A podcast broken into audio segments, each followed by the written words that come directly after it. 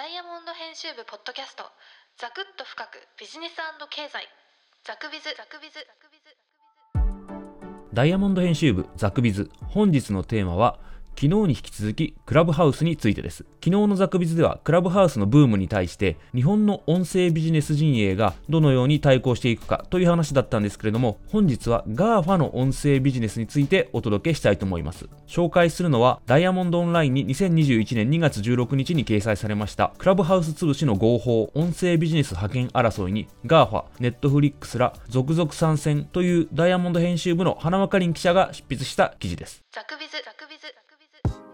冒頭でもお伝えしましたように、昨日はクラブハウスのブームに対して日本の音声ビジネスのプレイヤーがどのように対抗していくのか、どのように受け止めているのかということをお伝えしたんですけれども、本日は GAFA や Spotify の動きについてです。つまり、世界の音声ビジネスの状況について今日はお届けしたいと思うのですけれども、特に今の世界の潮流として押さえておきたいのが、買収の激化とオリジナル番組の増強です。この2つを軸にして世界の巨大 IT 企業のほぼ全てが音声市場に本格的に参入してきています。まずは買収についてなんですけれども、買収が激化しているのはクラブハウスのような音声 SNS ではなくて、ポッドキャストのジャンルです。ポッドキャストというのは2005年に Apple が音楽プレイヤーソフトの iTunes に配信機能を、ポッドキャストの配信機能を追加したことをきっかけに普及し始めたんですけれども、なんと今では米国民の3分の1がポッドキャストを聞いているという調査結果もあります。まあ、それほどアメリカでは日常に溶け込んでいるわけです。そのポッドキャスト関連企業の買収合戦の主役は、実は、えー、2005年に始めたアップルではなくて、 Spotify の方です。 Spotify というのはスウェーデンで始まった企業なんですけれども、今や音楽のストリーミングサービスでは巨大な企業となっています。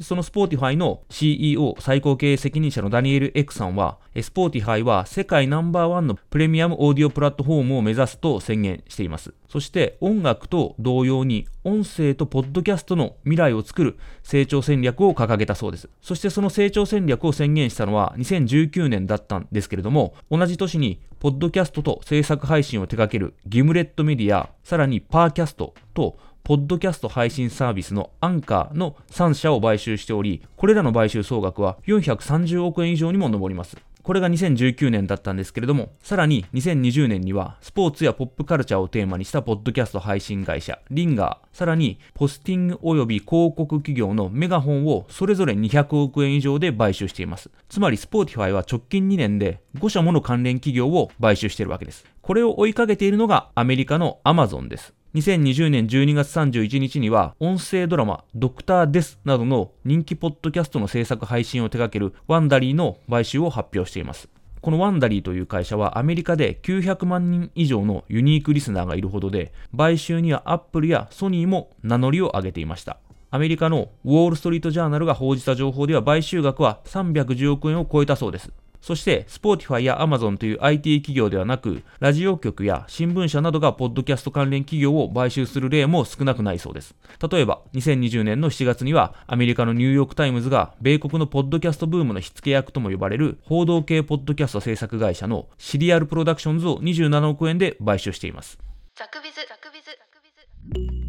ビズ。ここまでが、盛んな買収合戦の話なんですけれども、もう一つのポッドキャストをめぐる動きであるオリジナル番組の強化についてもここからお伝えしたいと思います。えこちらの主役も実は Spotify と Amazon です。この2社は日本企業にはない資金力とスピードで差別化を意識した番組ラインナップの強化に乗り出しています。その強化の動きはまるで2005年にポッドキャストを始めたいわば老舗といえる Apple への包囲網を敷いているかのようにも見えます。まずは Spotify の方なんですけれども、220万以上の番組を配信しています。例えば、世界のポッドキャストチャートで常に上位にランクインしていて、アメリカでは知らない人がいない人気番組を配信するジョー・ローガン、あるいはキム・カーダシアなどと、ポッドキャストの独占契約を結んでいます。で、Spotify は、実は日本でも2019年2月から国内制作のオリジナル番組の配信を始めています。記事には Spotify はどんなオリジナル番組を作っているか書いてあるんですけれども、かなり多数の番組を支援しています。他にも、例えば、ポッドキャストのアワードなどに協賛したりしていて、配信者へのサポートはかなり強化しています。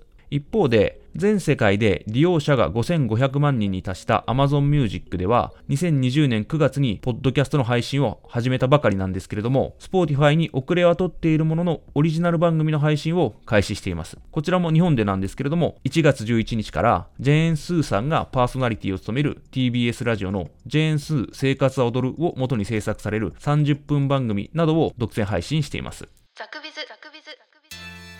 えここまでが主に Spotify と Amazon の買収と番組制作の強化についてだったんですけれども、ここからは実はえ面白いのが、さらに大きな企業が続々と音声ビジネスに参入しているということをお届けしたいと思います。えまずは YouTube が今年音声に特化した広告出稿が可能になる仕組みを開始する予定だそうです。YouTube 上での広告出稿の選択肢が動画広告だけではなく音声のみの広告にも広がることは多くのスポンサーにとっては有益な話です。なぜなら制作費は動画の広告に比べて格段に安くなります。その音声のみの広告を始める YouTube を運営しているのは、えご存知の通り Google なんですけれども、Google は2019年8月に検索エンジンにポッドキャスト検索を実装していまして、キーワードを入力すると、ポッドキャストの番組が検索結果にも表示されます。YouTube が強いというのは Google の検査結果に紐づいている、連動しているという面も、えあると思いますので、Google が音声の検索、広告に本腰を入れるというのはかなり脅威になるのではないかと思われます。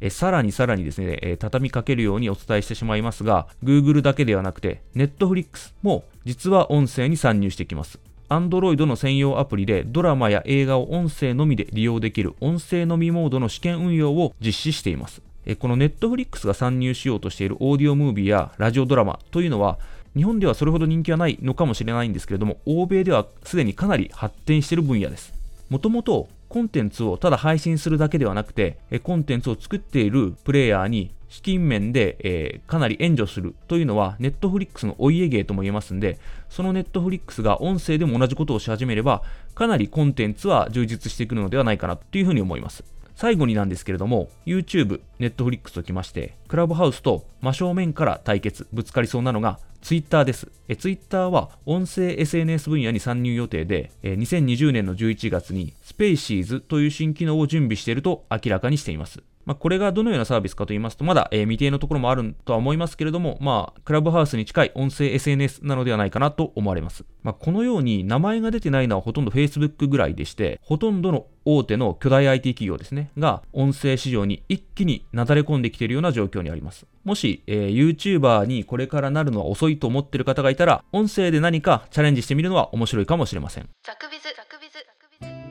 本日も最後までお聴きいただきありがとうございました。記事に興味がある方は、ぜひ URL をクリックいただければ幸いです。ではまた。